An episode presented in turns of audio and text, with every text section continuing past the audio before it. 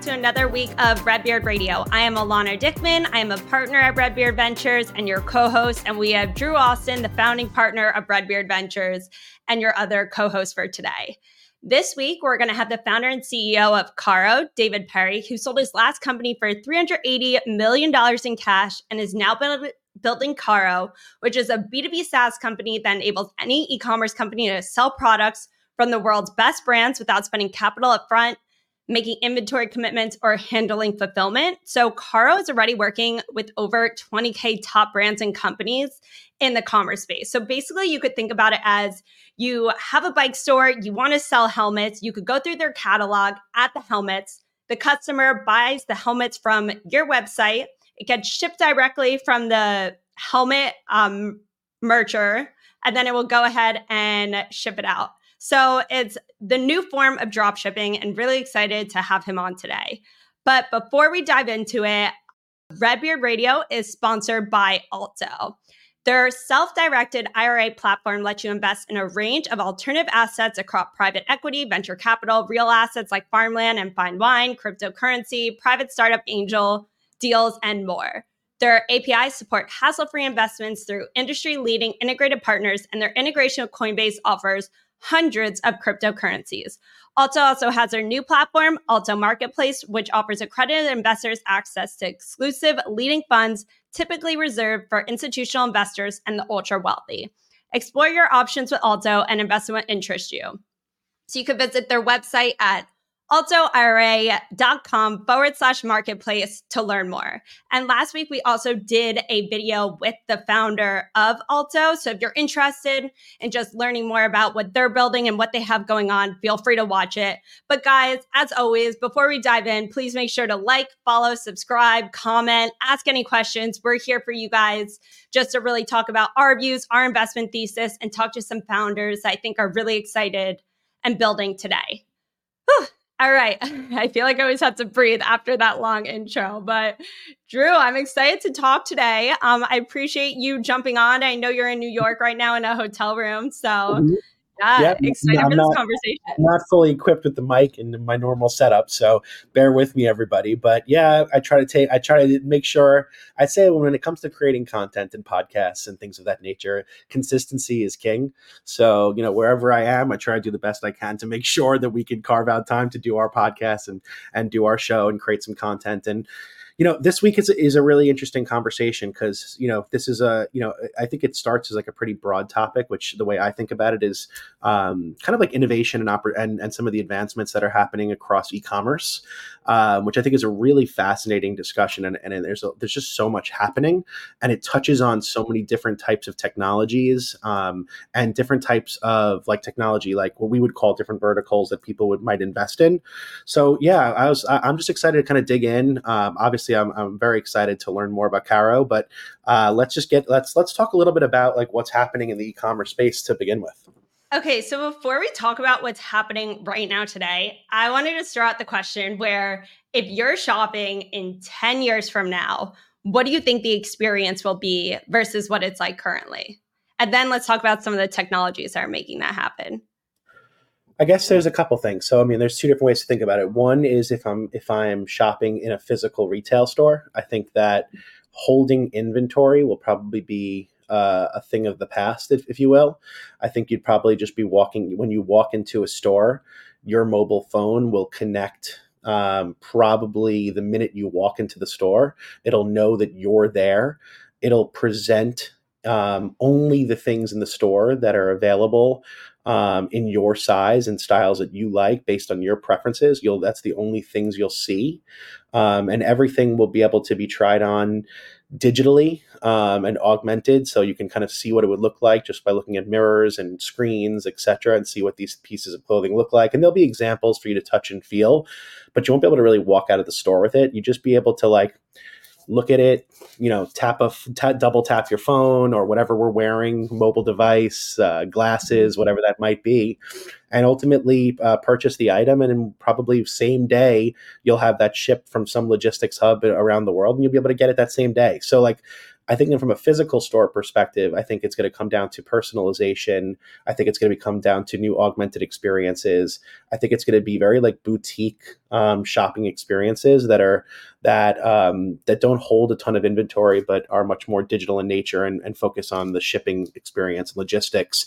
Meaning, logistics has to become that much that much more. Um, and obviously, logistics has become a massive part of e-commerce, but I think it'll continue to evolve and expand. And then on the digital side, uh, you know, it, the reality is it's going to come down. I think AI is going to be a material shift over the next few years. In 10 years from now, I'm not even thinking that far away. Um, you know, I think AR and VR will play a major role in shopping. Like, I think you'll be able to walk through almost the exact same retail experience that you'd have in a physical store. Um, I think it'll be replicated in a virtual reality environment or an AR environment where you'd basically be doing the exact same experience, um, you know, without necessarily touching the materials. But who knows? I mean, even with 3D printing, could you, you know, walk into a virtual experience and immediately 3D print a small piece of material of the texture that you're looking at at that given moment, so you could touch and feel the T-shirt that you're looking at from just touching the 3D printed material, and then to say, hey, I like the, I like the look, I like how it looks on me, I like how it feels, and then make a purchase. I mean, think of Emerge, for example, like Emerge, how Emerge is mm-hmm. bringing touch to virtual environments. Could Emerge help you understand the difference between a certain type of fabric? Um, that's Emerge is one of our portfolio companies that uses sound waves to in- introduce touch in augmented and virtual environments. Um, but you know, so I, I, think that there is going to be a ton of personalization. I think it's going to be. Um, I, I, think it's going to be based on preferences and sizes and and styles and pricing, etc. Um, and uh, and then I think that so that's like the the, the the, the purchasing side, and then I think the logistics side is also really fascinating. I think blockchain can play a major role in logistics mm-hmm. from being you know from just kind of understanding where things have gone, where were they produced, where were goods produced, um, what's the you know kind of what was the supply chain that impacted your your piece of material or good that you're receiving, um, and making sure that's all, all kind of verifiable, audited, making sure these are legitimate pieces from the brands stamped on the blockchain to know that hey, this is not a knockoff. This is actually from um, you know Gucci or Louis Vuitton or whatever else. Like I think that any item that you purchase, if you're getting a Nike sneaker, you're going to want to know that there was a there's a a blockchain certificate of authenticity with that collectible or that piece of good, um, that purchase, so that you know that you're getting an authentic piece. So. Um, yeah, a lot of I think there's a lot of really interesting things that are going to come. I feel like my mind was racing as you were talking. I'm like, wait, I have so much ad. And then you go to the next one, and I'm like, wait, I have so much out of that. But I think like trying on clothes will be a thing of the past. Like, first off, it's so much effort, so much work. Like, right now I've already seen some startups that online will take what you look like, use AI to take a shirt and show you what you look like with the clothes. And that's only going to get better. So it could show you, oh, hey, based on your size, your features, you'd actually be a medium and here's what you look like. So I could see the mirror where you go and you're like, oh, I want to see these clothes. Maybe do you have a pair of pants that would match? And you could see it in the mirror. And then I agree. Then you press a button being like purchase there won't be these people standing in the store that's just like walking around and you're shopping. But I think it's all going to be this experience through technology. And I think one really big thing that I've used a lot personally is how Amazon has that feature to actually show what like furniture would look like in your room. So you could be like, oh, I want this chair. What would it look like? And you could kind of go around and see what it would look like, see how it would fit. And like it's good. It's only going to get better. You still sometimes have to purchase it. And I just think being able to use all these technologies to make your shopping experience just more efficient. I mean, we're seeing subscription happen a lot more, like razors, for example, something that could easily go to CVS. I just do a subscription like every month or two, send me some razors, send me cotton pads, send me toilet paper. It's like stupid things that I just think like going to the store will be just so limited because already, I mean, Instacart went public this year. Like that's something that's making your grocery store shopping uh, easier. Like what else is going to take where our generation's going to be lazy, but also more efficient and have more time. And I think every single technology we're seeing right now is really helping do that. Yeah, I mean, like if you think about it, like I'm, I'm just trying to think through some of the other kind of advancements to make that world a possibility. Like, if you like, if you think about again transportation and logistics if, if everything's about ordering online and not necessarily going and picking something up you know things like drones could play a major role in personalized delivery and being able to advance that experience while as well as autonomous vehicles. So like if you're not using for like if you're not like i have a tesla in my opinion, in five to 10 years from now, my Tesla should be earning, making money instead of sitting at the train station right now for the last two days. Like I have it, you know, I'm in the city. I left it at the train station. There is zero reason why it should be sitting there. It should be doing pickups and deliveries for items of things that you guys order, and I should be able to earn off that.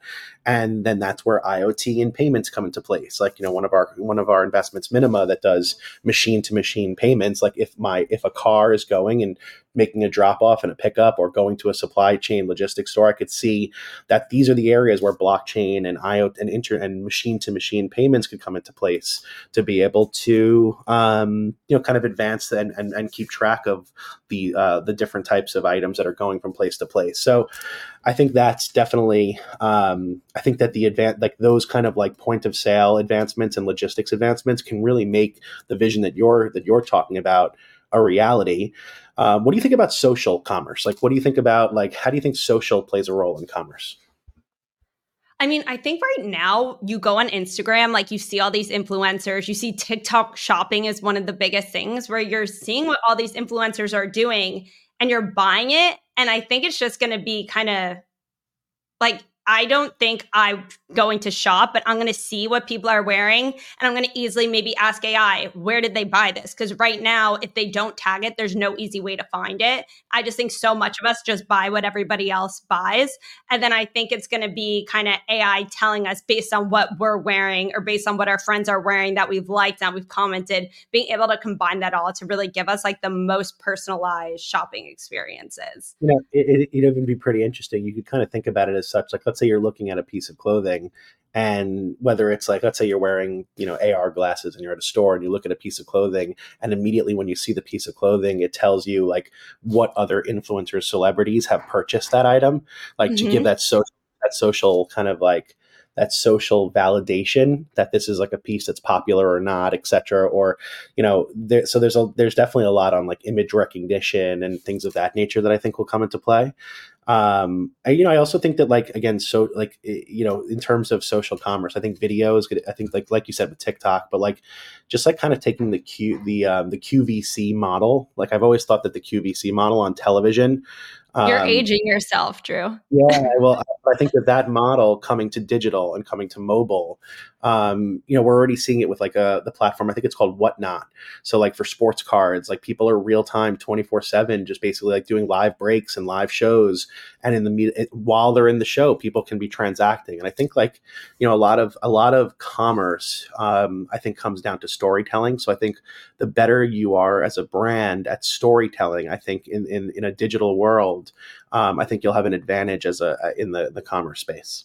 But something interesting too, if you think about Alix Earle, who started doing her makeup, she never would sell you the makeup. She would just use the makeup, and then everybody's like, "Oh, I want to buy that." Like, what eyeliner is that? What foundation is that? And so it was this different type of selling that didn't sell you. And so I think that goes hand in hand with like being able to watch these videos and being like, "Oh, what is that?" And it's like easily being able to use AI to figure out what type of clothes they're wearing, what type of makeup they're using. So I think like from um, influencers to consumer, it's a little bit different selling where they're not storytelling. You just want to follow people who you think are cool and fashionable, whatever the case may be. So it's a little bit different, especially from consumers.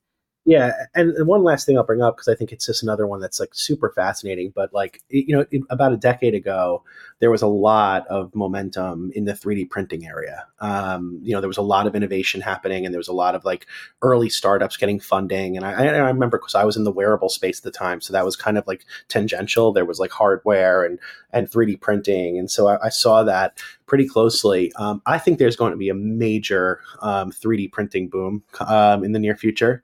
Um, so in, the, in, that five to 10 year run, not in the next five years, but the five to 10 year run, the ability to look at something and then have it printed, that's a game changer. Like imagine you you want to buy something that you see in a store, you're online, you press purchase, and all of a sudden your printer starts printing. Like that, I feel like I just can't even imagine that. Like as much as I want to, I'm like, how? They're already they're that's already happening. Like they're sending up a massive 3D printer uh, into space so that they can actually start developing on planets. Like that's an that's like you know these types of oper- like you know there's already 3D printers that are kind of existing in in in introducing them into home building experiences, and there's 3D printers happening across the board in manufacturing. So this is not like a, a, such a foreign concept. I think when 3D printing came out, it was almost like this like it almost it took the Google Glass route, like this silly do-it-yourself like consumer product that really wasn't ready for consumer consumer. And then when they realized was, um, you know, it, it, had much more opportunity in the industrial and manufacturing and all of that. And that's where it's it's it's kind of evolved and developed, and that's what's needed before it makes real mainstream consumer adoption. But when it does make mainstream consumer adoption, and you think about between 3D printing, drone delivery, autonomous vehicles, it's going to reduce a lot of the logistics and overhead costs in the supply chain, which should make goods far cheaper for us and far more accessible for us. So that mm-hmm. you know kind of goes hand in hand you know with this whole with like when you think about innovation hopefully ideally that's also innovation that's going to reduce the cost of goods for people so that we can you know you know purchase and accept and have more purchasing power as a, as as as we uh, kind of evolve Awesome. Well, let's I know we can keep talking about yeah. this, but let's bring up David to talk about what they're building. And I'd also like to hear his views about kind of the future innovation of e-commerce. So, David, welcome to Redbeard Radio. Thank you so much for joining us today.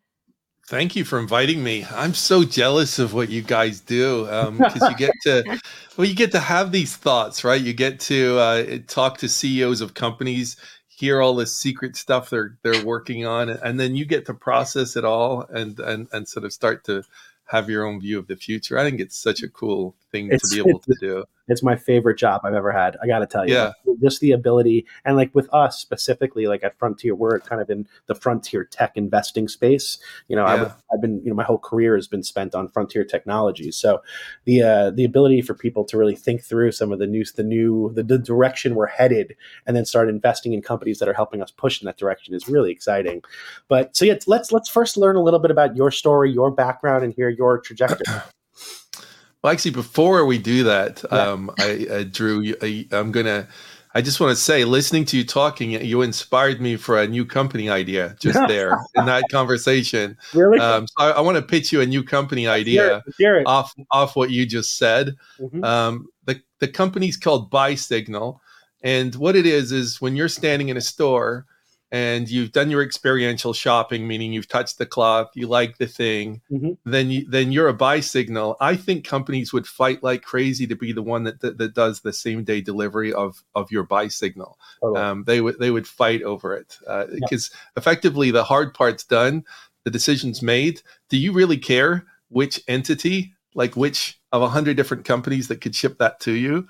Yep. Do you care who it is? Not really. I just want it tomorrow, right? Yeah, and so you could easily have a an algorithm at BuySignal that says what's the fastest way to get it to you at the best possible price. Yep. Um, yep. And, and you're uh, talking so to a serial entrepreneur right now, everybody listening. But yeah, that makes. I mean, that makes a ton of sense. I mean, even think about from the you know, like you can even have a bidding component, so companies could bid to take that business and win that business, yes. or yes. you can have brands even potentially throw their hat in the ring and say, hey, you like this product, but you can also have this brand give it to you at a different price, different whatever you know, different opportunity. Do you want to have it at this this brand? Are you brand focused or just product focused? So it opens up a lot of doors. The BuySignal, I, I, I, like it. I like it. Yeah, yeah. You see, it's interesting, so, right? it's so true though. Like if I find a coffee maker and I already know the brand that I want, so many other stores sell the brand. Maybe one's on sale, and they could just all be like, "Yeah, I'll sell it to you actually for even cheaper than the other one." That's yeah, exactly. I would do it. Yeah, and so I think the future of malls is exactly what you were saying. It's experiential shopping, which it, the the days in the old days malls would actually be mini warehouses. I, I I I shopped for my last time. I will never do it again. My daughter wanted to hit some golf balls with me um, at a driving range. I'm like, let's go get you some golf shoes, and we went into a golf store. And I and I was like, wow, we're in a we're in a, a like a mall, but there's so much of this space is is like this this mini warehouse of shoes and and golf clubs and everything else. So they're trying to be a warehouse in a mall and then, of course, everything we asked for, they didn't have in the right size or color. It's because it's it's a terrible inventory because they don't have the space, and so the the overall experience is just terrible. And uh, and so I'm like, we'll never do this again because exactly as you say, well, I want this color, I want this size, um, and I want it right away, and I would have had it um, um, same day shipped. So I think that's I'm just done with it. And so what that does is that means that if if stores become experiential, then ultimately they become much smaller, which means malls become more interesting. So now you've got you know 20 times the amount of uh, of of little little places you can walk into try and try stuff. Shopify's already getting ready for this because they have their point of sale um, you know, Shopify point of sale terminals, and you can actually today write code that appears in their terminals. So you know, you could write your own app it, that, uh, it wouldn't surprise me to even see a Shopify mall of the future. Yeah. So so I could see a buy signal. yeah. a little press press the button, right? And, and, and, uh, and you, you just done. So anyway, um, uh, to and, and one other thing I'll just throw it out there because you talked about it was social commerce. Um, I'm uh, we're actually working on this, so uh, I, I, thought I'd just say something about it. But social commerce um, follows the rule of fish where the fish are. So the idea of moving people around on the internet is very hard. And it's actually, I would argue, getting harder and more expensive as time goes on. So you can live or die by your ability to move people on the internet. Uh, I'll give you an example is um, uh, if you look at all of the e-commerce platforms today, Shopify, WooCommerce, BigCommerce, Salesforce Commerce Cloud, Adobe Commerce, anyone you want to name, they're all the same in, in the form of building. They give you a kit to build a really cool store and run all and handle fraud and all the stuff. But what they don't do is help you get the internet to come visit. Um, that and, and, Amazon will do that for you. Amazon will get the internet to come and visit, but they'll keep all the customers. So now you have no customers, um, which isn't great. And and ultimately, Amazon ends up competing with a lot of the the, the brands that are in the, in their store. So it's a complicated, this is a complicated world. So what do you do?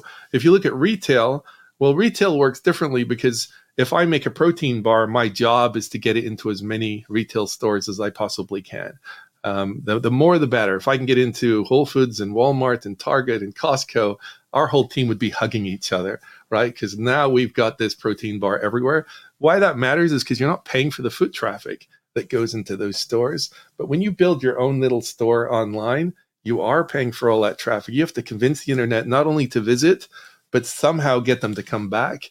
And uh, and that's that's actually life or death um, for a lot of brands online. So social commerce is interesting because the, the saying "fish where the fish are," that's where the fish are. They're there right now, consuming content, um, and and so there's a bit of a breakthrough that's happened that isn't obvious, but what TikTok Shop really is is TikTok Shop is really trying to stock every product in the world.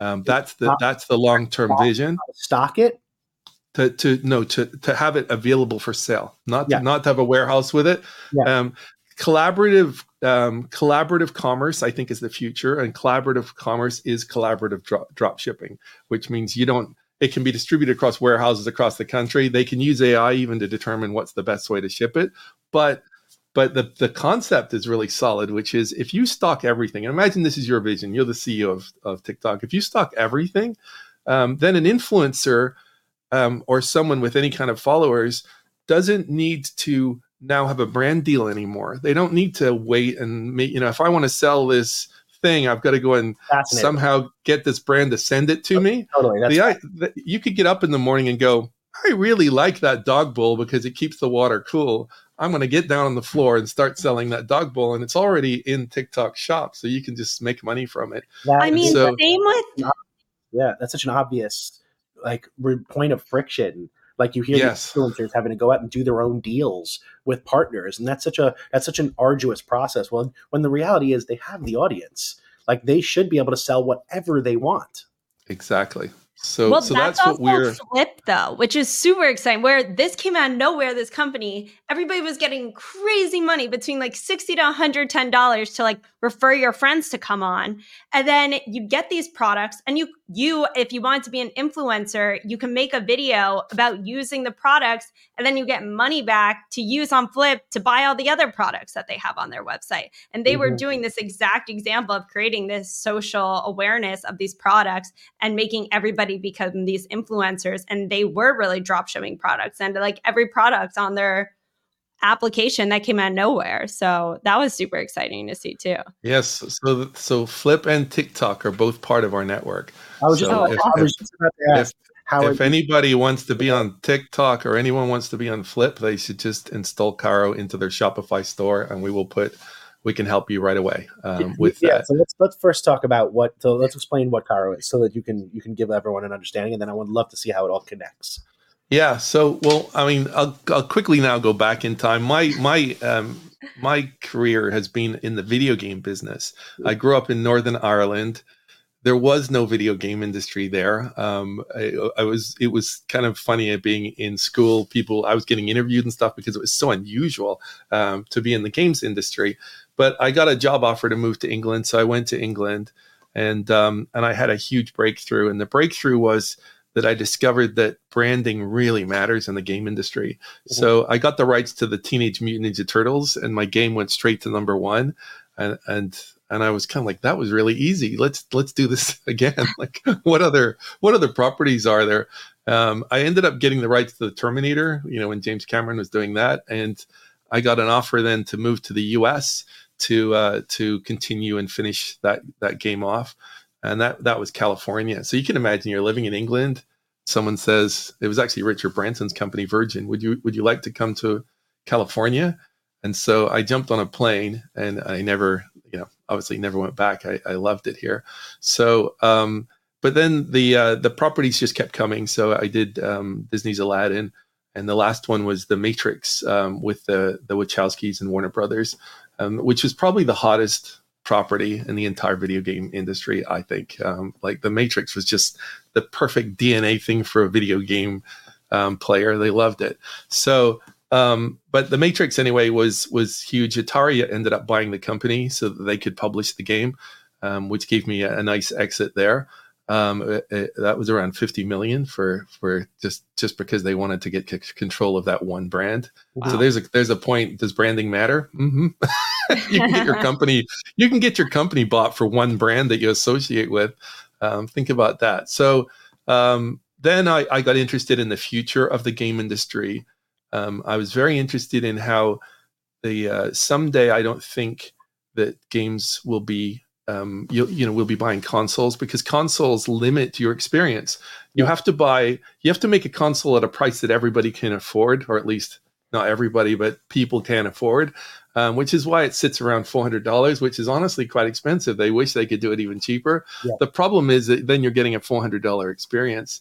Um, I want a ten thousand dollar experience, and to do that, that would be PlayStation like eight or nine or ten. Um, so can we? Uh, can we just do it in the cloud and and stream the experience? And so we we um of course everyone said that's impossible, but there's when when you get good engineers in a room, things start becoming possible that totally. seemed impossible. Just ask OpenAI about that, right? There's a way. It sounds impossible, but there's a way, and we actually managed to get game streaming working so that um, there's no latency. We actually demonstrated zero latency. To this day, no one's actually delivered publicly zero latency, but it's coming. Um, and and zero latency means that it's the same as having the console in the room. So anyway, I filed about 40 patents on this. Um, we built the company. Um, it uh, it ended up getting bought by Sony PlayStation for for nearly 400 million, and that technology is now built into the PlayStation. So um, I got to work there for five years, which was pretty damn cool during my earnout. That was that was fun. Atari was the coolest business card I've ever had, but Sony was was an incredibly fun place to to uh, to work. Um, but then um, then I, for some crazy reason, got interested in e-commerce.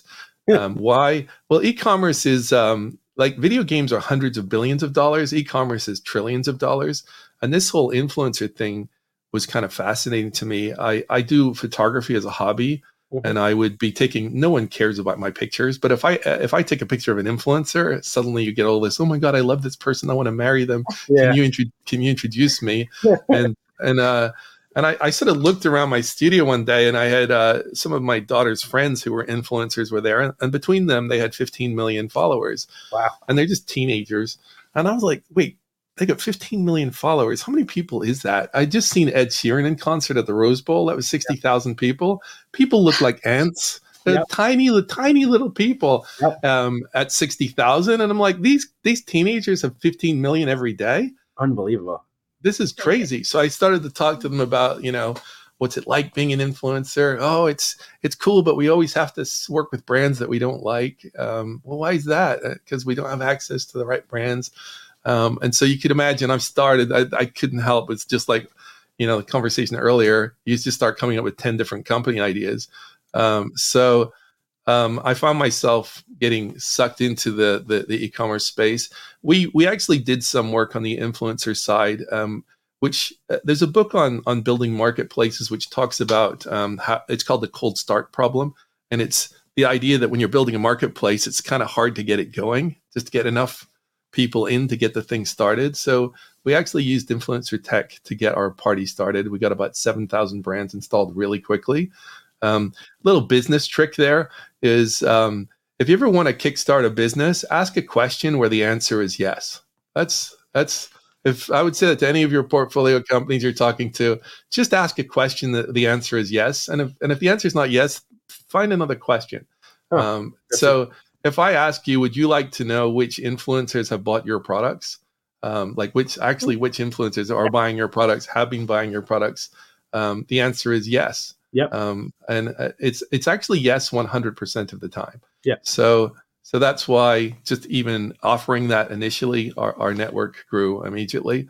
But the problem was, as you know, if you really want to build a valuable company, a very valuable company that goes public, um, you need to be in the commerce flow. Um, and that's where we really needed to, to, to think about. So this idea of um, you know you make your protein bar you get into as many places as possible we said to ourselves who does that for you online? Who takes your product and gets it into as many online stores as possible? And then and then we couldn't find that. We were like well nobody really nobody's really taking my product and trying to help me get as much sales as possible. But uh, uh we, who doesn't want that? Who doesn't want more distribution for their products would you say um, would you say amazon does that or am i thinking about it incorrectly no, no. What I mean is actually pushing it into lots of other people's traffic. So, so if if I make a a a blender, so we have a company called BlendJet in our network. They make a portable blender, um, and over there, there's a store that's selling protein powders. Would they like to add my blender into their store and and make and make a and keep you know thirty percent of that sale? Of course, yeah, it's a no brainer. Why don't we work together? In fact why aren't I selling protein powders with my blenders? Because all my every single thing I do on social media is putting stuff in the blender, but I don't sell anything in the blender. So let's add stuff. Okay, okay. You sell my blender, I sell your protein powders, and uh, and we'll promote together with influencers on social media. Let's do that. And and how do we do that? Well, in the old days, you would start opening up spreadsheets and trying to track each other's inventory levels and all that. Carro does all of this. So the, the concept was, could we build technology? to allow people to literally connect and share inventory. So the entire inventory of the protein powder company becomes the inventory of the blender company. Um, and that and then the blender company, all the all the colors, all the SKUs, everything becomes available to the protein powder company. It's a bit like dating. It's double opt in. Both sides say yes.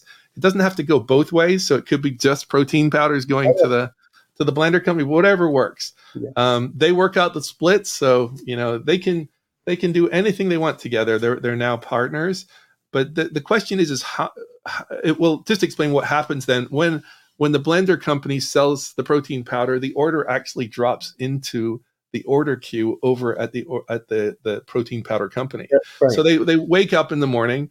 There's a bunch of orders in their order queue, but they didn't have anything to do with it. It was it, happened on someone else's site, someone okay. else's traffic. So why this is interesting is it changes your perspective on on what you are as a business online there's a lot of people get up in the morning and they just stare at their, their online store and they think that that's who they are. This store is is is our entity. I have to worry about. I have to stress about it because there's a certain amount of as you're moving traffic into it.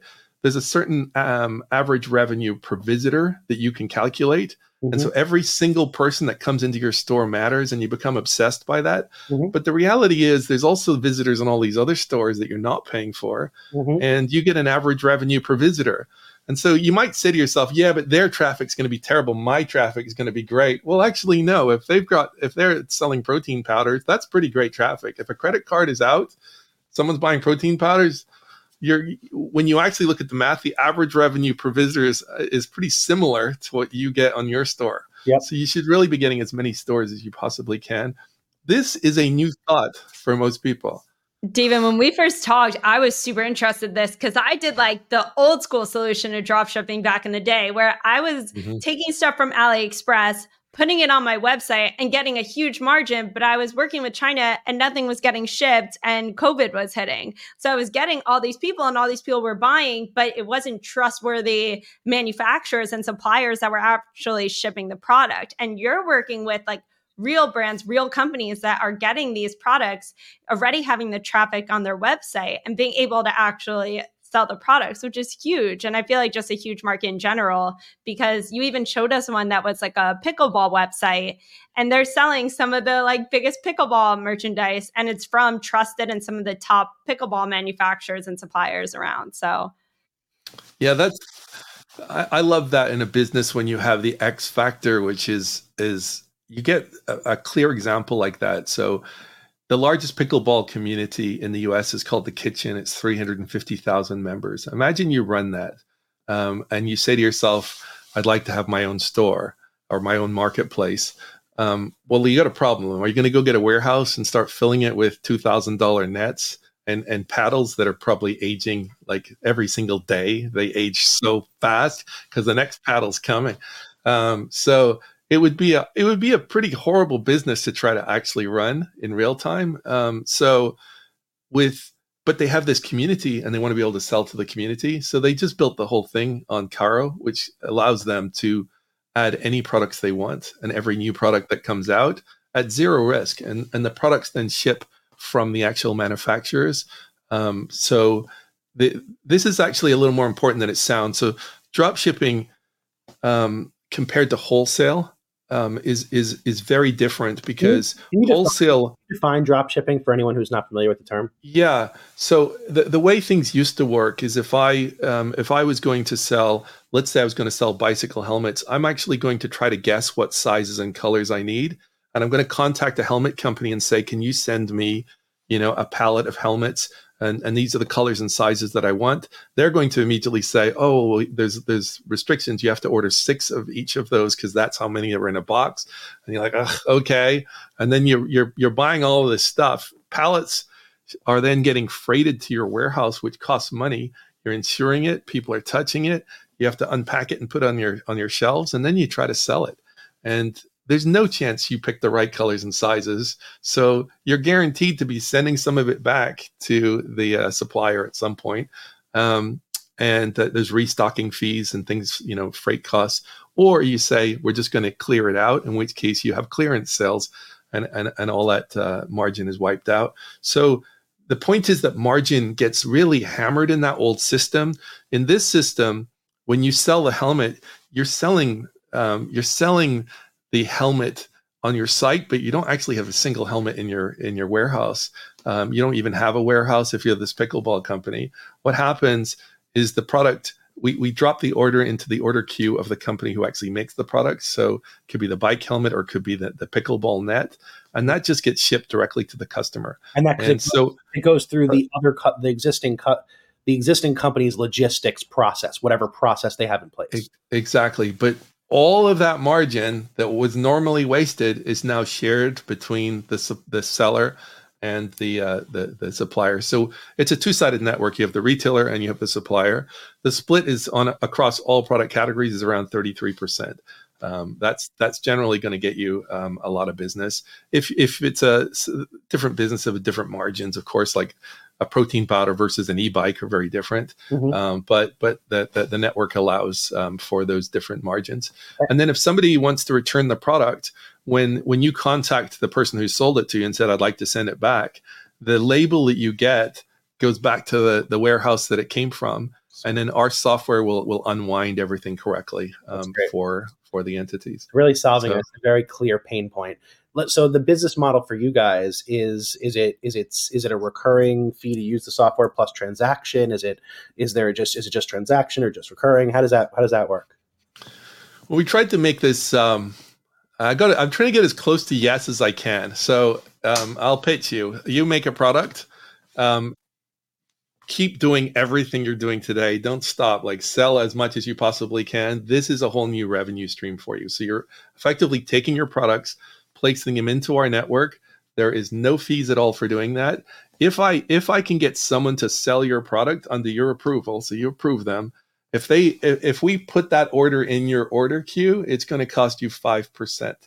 Um, would you like to do that? Yeah, that's a great that's a great sell. That, that's the pitch. That's the pitch. Um, so that's getting us a lot of products. Yeah, that's um, I could imagine. And then the, this the second part is um, if you're a retailer and now you're looking for products. So, like a good example is when you're saying you're building your own business with uh, with Alibaba. Um, mm-hmm. In this situation, you can work with you know great companies, uh, but you can say uh, we we do need to charge you something for this because there is actually you know uh, mm-hmm. significant uh, uh, server costs and everything else because mm-hmm. we have AI running, etc. But um, to ask that actually about the AI. Yeah. Is, are you doing kind of matching or suggestions on where your product could be going, etc.? Yeah. Um, yes, we should definitely get into AI. AI is a whole thing. Um, yeah. But um, anyway, the the the idea uh, is, and the, and the pitch for a retailer is, we have um, billions of dollars worth of inventory available to you right now and that inventory will cost you $35 a month. Um, and so for $35 a month, that's your cost to get started. We didn't want to put it at zero because you get very fickle people coming in then. Yep. 35 is about as low as we're willing to go. Yep. That will Which get you started. nothing compared to like when I was doing yeah. it, I would go on the website, use Shopify's APIs, and even to get from AliExpress and use the APIs, it was probably 20 or $30 just to like grab the shitty i don't know if i could say that on the podcast so like shitty products and put yeah, them on my yeah. website so it's like yeah by paying yeah. 35 to get real products that people actually want to buy it's such a different market and it's a different type of business too i'll give you a little secret and let's talk about the ai thing imagine you own and this is the most shocking thing i, I there's a uh, there's a bike store that i bought my wife um, an e-bike mm-hmm. and they had um, you can imagine they they have uh, helmets on the wall. Do you have this in black? No, um, because they they bought pallets of helmets. Um, you see this this the, they have this perfect bag that fits absolutely perfectly on their bikes, and I go, can I get one of those? And they go, well, we don't even sell those. We buy them from Amazon. Um, so you know, take a picture of it and go buy it on Amazon. And I'm I'm standing in someone's retail store hearing this. This is you can imagine this makes me shudder, right? Like what you should say is i don't have this available but we do have it on our website. Go to in fact here's a code. Use our website. You'll get 10% off and uh, you'll have it right away. That's the correct answer. The mm-hmm. wrong answer is go to amazon and buy it because we don't even sell it even though we're promoting it here in our store. That's the wrong answer because they make nothing. Um, so um, uh, you can imagine that that's just kind of frustrating. So if you go to chat gpt and you type in I own an online bike store. What are all the things I should sell to make the maximum possible revenue? ChatGPT will give you an excellent answer to that question. It gives you literally a shopping list. And we have all those products in our network. So you can literally you can destroy your competitors because they don't think about most of this stuff. The reason they don't sell helmets on bike stores is because they don't make helmets. If you ask the CEO, why don't you sell helmets? The answer will be we don't make helmets. Yeah and and and that's not a good reason because then they're going to go to Amazon. So life and death in e-commerce is is your average order value. When people visit, how much did it cost to get them to visit, and how much did I make when they arrived? Right, and if those two things don't work out, it's game over. So people, so, the, so someone could come in basically and start an entire business or a store mm-hmm. just based on their own personal brand with zero connection to any with zero relationship really to any inventory just by picking and choosing what's available in your network. Yeah, and and usually there's a desire not to touch the product. So we power Paris Hilton's store. We we power, power Ellen DeGeneres' marketplace. Um, th- these are people who can curate, and but they don't necessarily need to touch the product. Um, and so, um, you know, Univision's website, uh, we we power uh, Netflix's website, all kinds of different entities. Um, they all have commerce needs, and we're more than happy to help. Um, um, you know, make all of those connections for them. You were talking um, earlier about live selling um, with Whatnot. We power market.live, also CommentSold. Um, there's various others, but we also do live selling on television. So Univision does live selling on television. By joining our network, we can actually place your products on television for free.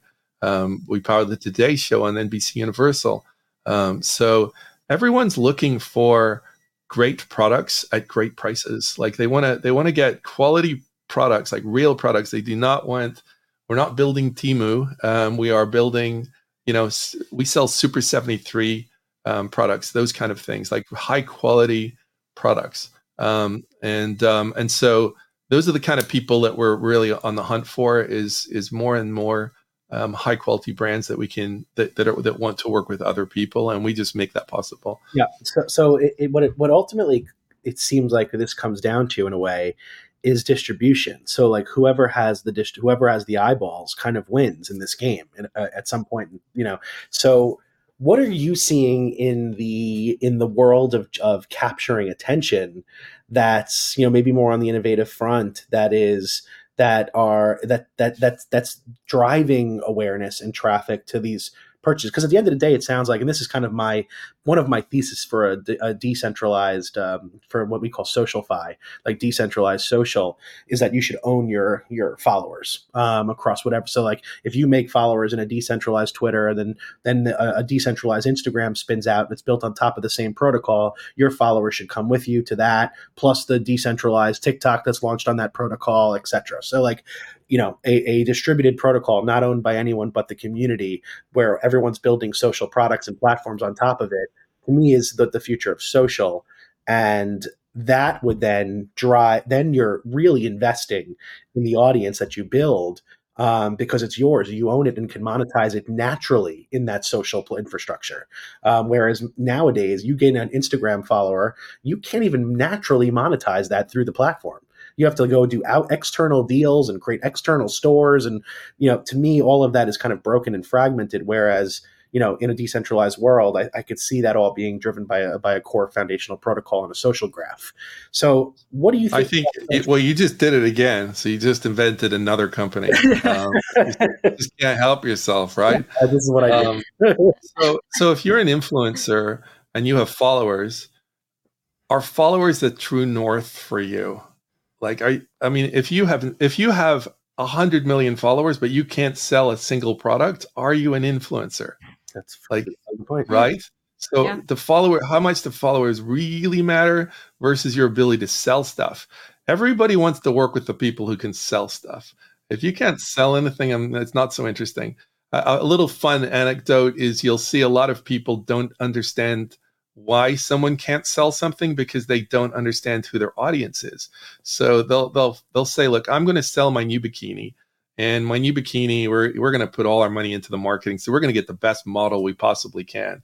This model is amazing, and we're going to pay her a ton of money to uh, to get her to um, to wear this bikini. And they put all their marketing money in. The model appears in their Instagram account wearing their bikini, and no sales occur.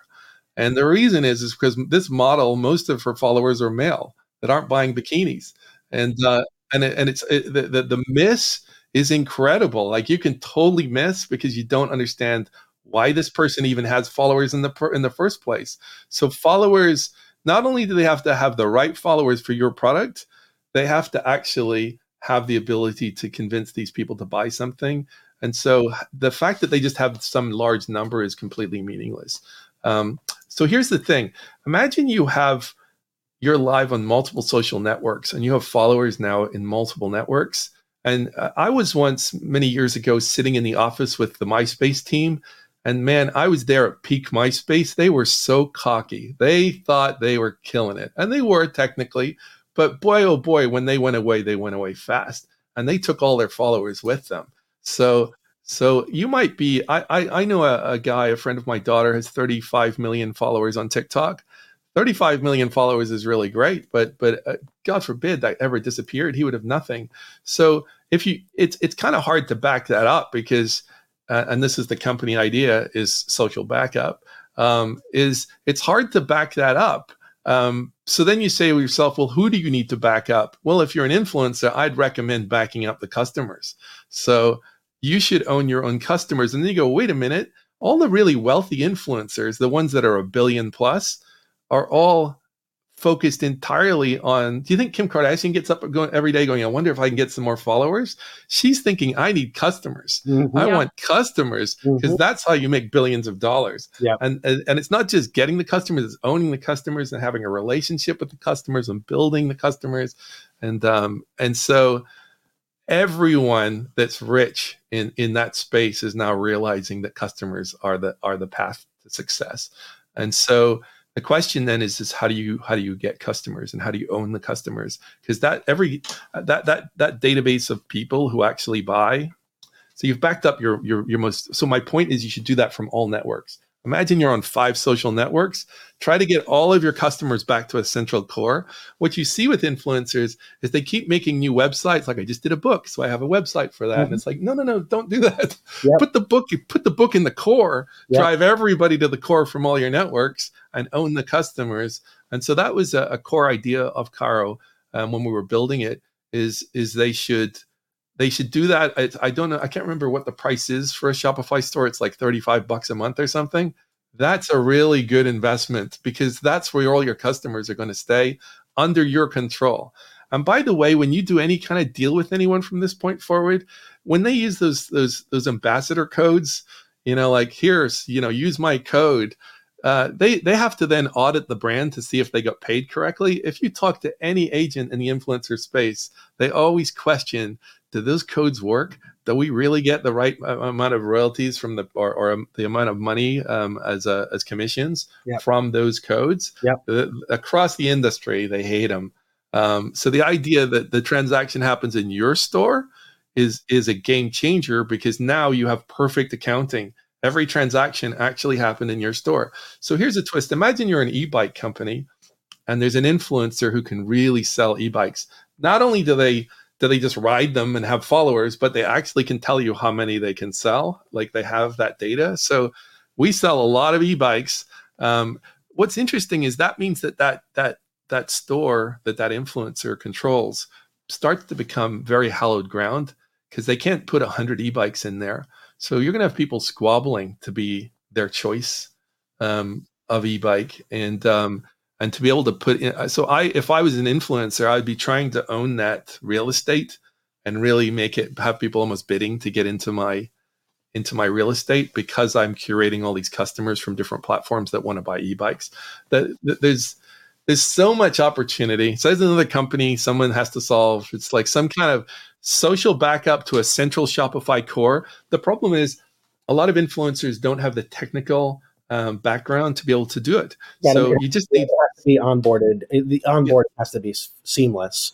But yes. this is why I also think the protocol approach and the decentralized uh, uh, approach is so valuable because even when you were just saying all of that, like even the ability to be able to to have transparency and and trust in the transaction process across two systems. The fact that it could be on chain and let's say for example you use a, what we talk about a lot is like this new term zero knowledge proofs. It's a technology where you can have you don't need to see the evidence you don't need to actually see the data to have it validated and proven that it's trusted and on the system. So mm-hmm. you can share a, Z, a zero knowledge proof to show that this transaction came from this place, was transacted here, completed here, all on chain, and then the other system can know, okay, this has been validated by a zero knowledge proof. Let me pay out the person accordingly. So yeah, yeah. th- these systems shouldn't be questioned; it should be trustless. And that's where decentralization comes in in a lot of these cases. Yeah, so so you can see why with Carro this makes total sense. You you mm-hmm. you you start your Shopify store, which costs next to nothing. Mm-hmm. You um, if in this situation you would have to get someone to to build the uh, or just to choose a template and get it set up for you. Um, but but with Carro, mm-hmm. it allows you to actually populate the products, and now you've got the core piece, which is quality products. But if there's a brand that you want to work with that's not on Carro, they just install, and same day you have access to their products to put into um, into your store. So and we've seen that. So uh, companies join our, our, our network and they say, "Oh, we want to work with these ten other companies. They're not on your network, so they just install. They call them up and say install Carro, and then they're in business together. So influencers can easily do deals that way. Um, mm-hmm. and I think we're starting red red red beard commerce. I yeah. was gonna say that before, yeah. and I know yeah. your head spinning, and you're like, retail, oh, retail. I, mean, I was really gonna say it. I'm like, I I see it. I'm like, something's happening there. You're like, anybody can sell any item.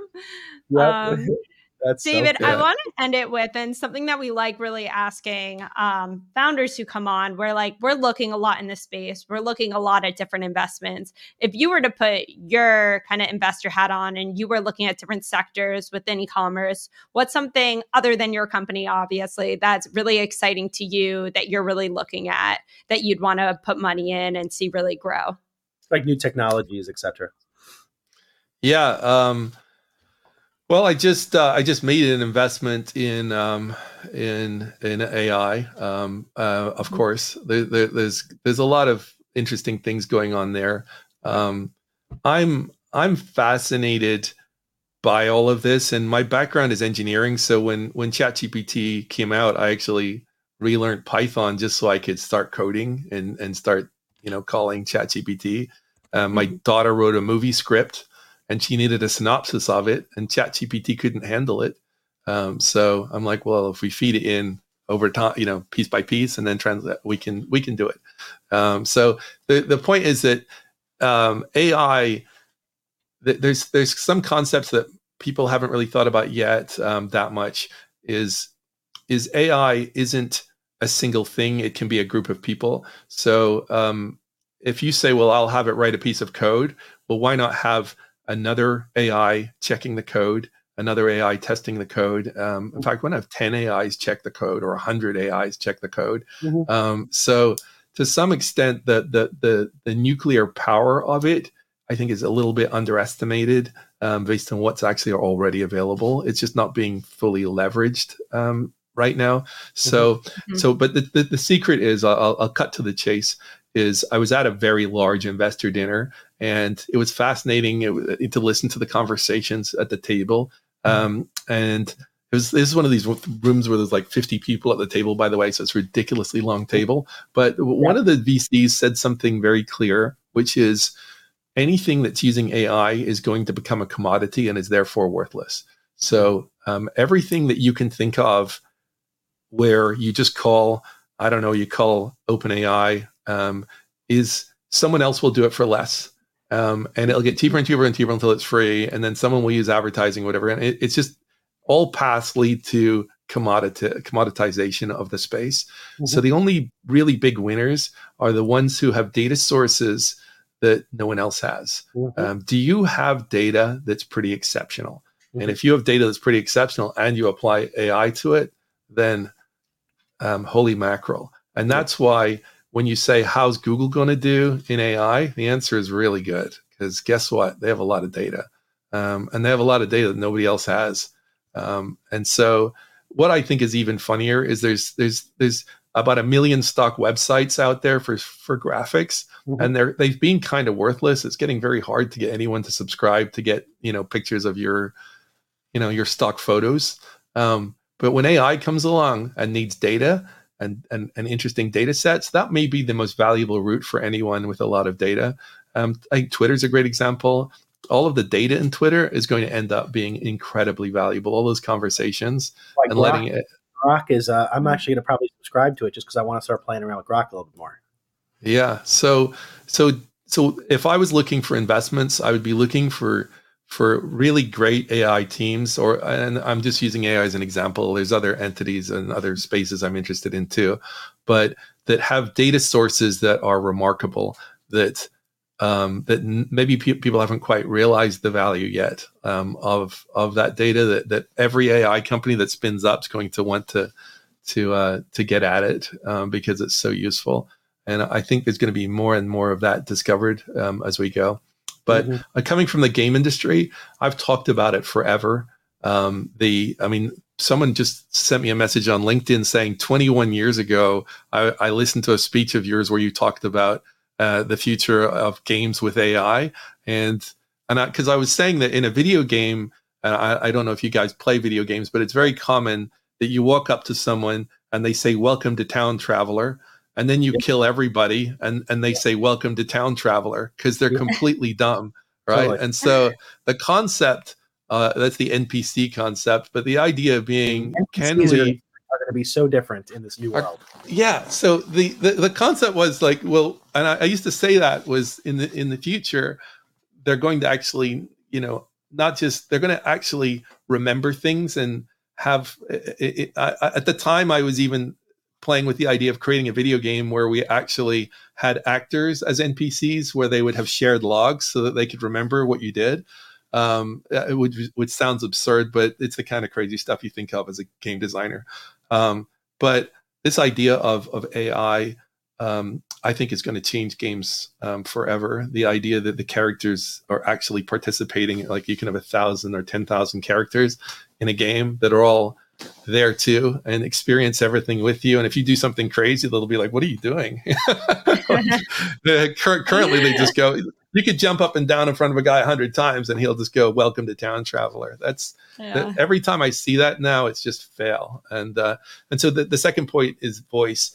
Voice is a lot better than keys. So mm-hmm. if I have imagine I'm I'm I used to say this 20 years ago. Someday it, we're going to have speech um, cognition, which is they'll understand what I said, and then speech generation, they'll even reply to me. And I, I remember saying that, and, and the reality is suddenly we're here. And mm-hmm. yeah, I can say, you know, squad leader, and yes, sir, um, you know, head to the right, and they would just take off to the right. That's better than me having to do like draw a circle around them and choose and click over here, you know, like or trying to trying to control a whole group of people. Voice is the way to go. Um, so yeah. I think games are going to get very exciting because of this. Awesome. David, well, I think I could speak for both of us that this was a super interesting conversation. We love what you're building at Carro, and we really appreciate you making the time to come on, share your thesis, and share what you guys are building. So just really appreciate you coming on Redbeard Radio today. So thank you. No, thank you for inviting me. So fun. Two company yeah. ideas. of course, and for everybody listening, thank you so much for joining. Um, we'll have a term sheet ready for you. uh, um, yeah, for everybody listening, make sure to like, follow, subscribe. As mentioned in the beginning, this is brought to you by Alto. Alto makes it easy to invest in alternative assets using your IRA account. So visit altoira.com forward slash marketplace to learn more. And thanks again, David. Thanks, Drew, and see you next week.